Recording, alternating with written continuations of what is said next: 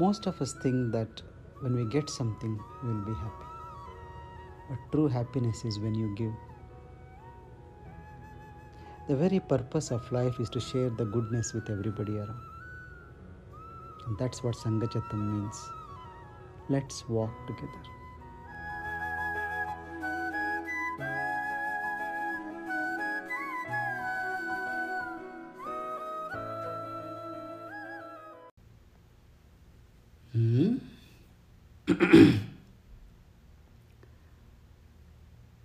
See, what you do is always less important than what you are. What you do is just your actions and your behavior, and what you are is much more than that. We usually judge people on what they do and then label them as right or wrong. At the level of what they do, it may be, but at the level of who they are, what they are, there is no difference between any of us. At the level of what we do, maybe you are more skilled in doing something. Maybe you are a better cook. Maybe somebody else sings better. Maybe somebody else speaks better. Maybe somebody else does yoga very well.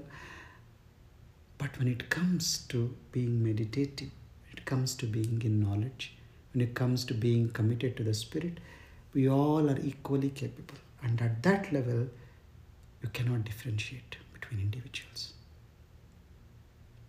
So, spirituality is all inclusive, it does not exclude anything, it is pro everything, anti nothing.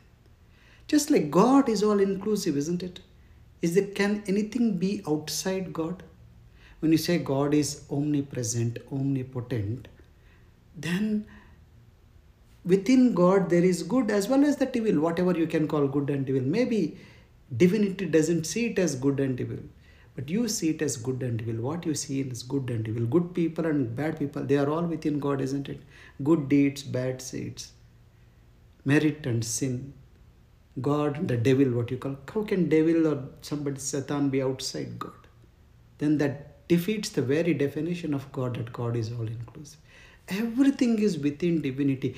Depending upon your convenience, you would label some as good, some as bad. Depending upon what you see as the end point, you take something as beneficial, something as not beneficial. It's all our own mind making these distinctions. You see what I mean? So let's not go against anything just because of what somebody does or what their actions and behavior. There's a beautiful story about Adi Shankara. Adi Shankara is once walking in Kashi and a, a Chandala comes in his way. A Chandala is somebody of a very low caste who is supposed to be almost always intoxicated with alcohol, very dirty, meat eating, not a very uh, elite person, if you may say. So Adi Shankara says, Hey Chandal, how dare you come in my way? Please move aside. Step out of my way. Then the Chandala stands with a smile and says, What do you want me to move, my lord? This body, this mind, or the soul? What do you want me to move? Suddenly, Adi Shankara, something clicks in him. He says, What a knowledge. So he completely underestimated this person, and suddenly he bows down. The one person with whom he wanted to get away from his way, he bows down and catches his feet and says, You have shown me the truth today. So you never know. Well, the story goes saying that it was Shiva who had come in that form to uh, to test Adi Shankara's uh, truthfulness, whatever. So the point is this: you know, we can't judge people by what they do. Maybe there are people in this very group who who love alcohol or who may still be consuming non-vegetarian food. If not, then maybe their children are having, they don't have any objections to it. And we can't say, no, no, no, you should not be doing this, you should not allow your children to have. This, this ends up in a very complicated situation. Does this mean we encourage non-vegetarian? No, we don't discourage, we are not anti that. That's up to it's an individual's choice. Is it good or bad?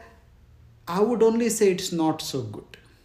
Especially somebody on the spiritual path, it's like you are running a marathon, but you're carrying a heavy backpack and running. It's something like that.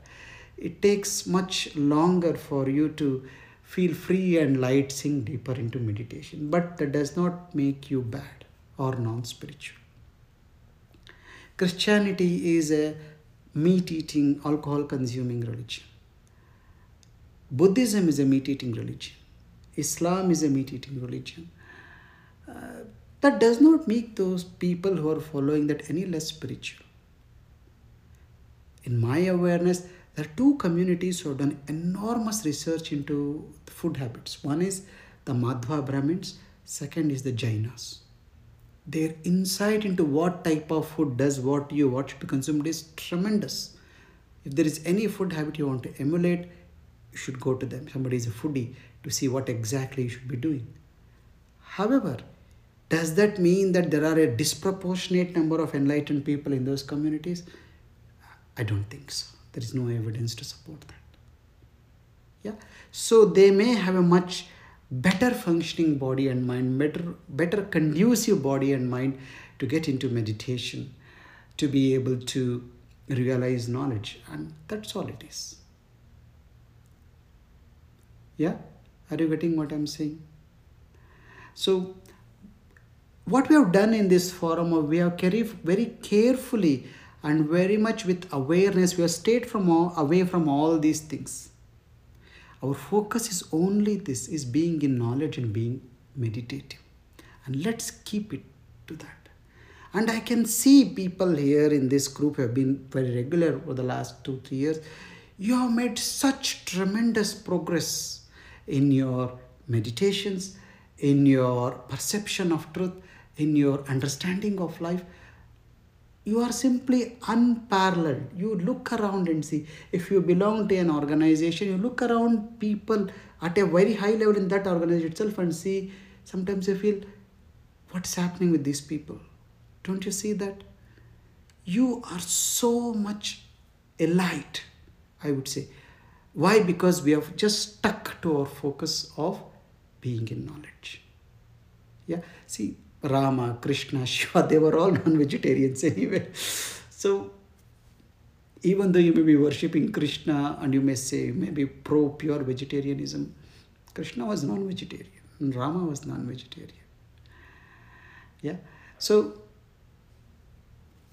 let's not get there. Yeah non-vegetarianism has a huge impact on the environment you know. It's not so good for the animals that are being consumed in their pink of their health. It's not great for the environment as it the livestock feeding and rearing consumes so much of farmland so much of food grains and so much of the livestock industry emits so much of uh, carbon gases. So there are a lot of other things which may not be favorable but at an individual level the person who is consuming the impact is much less significant than when you compare the impact on the environment, the impact to the animals. It's it's just not aesthetic, you know. It's it just feels very unsavory to uh, to eat a living, moving uh, animal. Uh, you know, no, let's go. Let's not go into this. So it's just it's just the aesthetics of spirituality. Non-vegetarian does not go into it yeah? Okay. Right? So you can be pro something without being against something else. You can be pro fitness without being against indulgence. You can be pro silence without being against noise. You can be pro vegetarianism without being anti non vegetarianism. You can be pro spirit without being against the body and mind. You can be pro meditation without being against the rituals. Yeah? So you just focus on what you want to be, not on what you should not be, where you should not go. So let's be careful, let's be aware, and let's spend more of our time in focusing on ourselves, who we are, and more than what we do. At an individual level, let's make the best choices of what is good for us and for the consciousness of the planet. Otherwise, let's stick to ourselves. Okay? Jai Gurudev.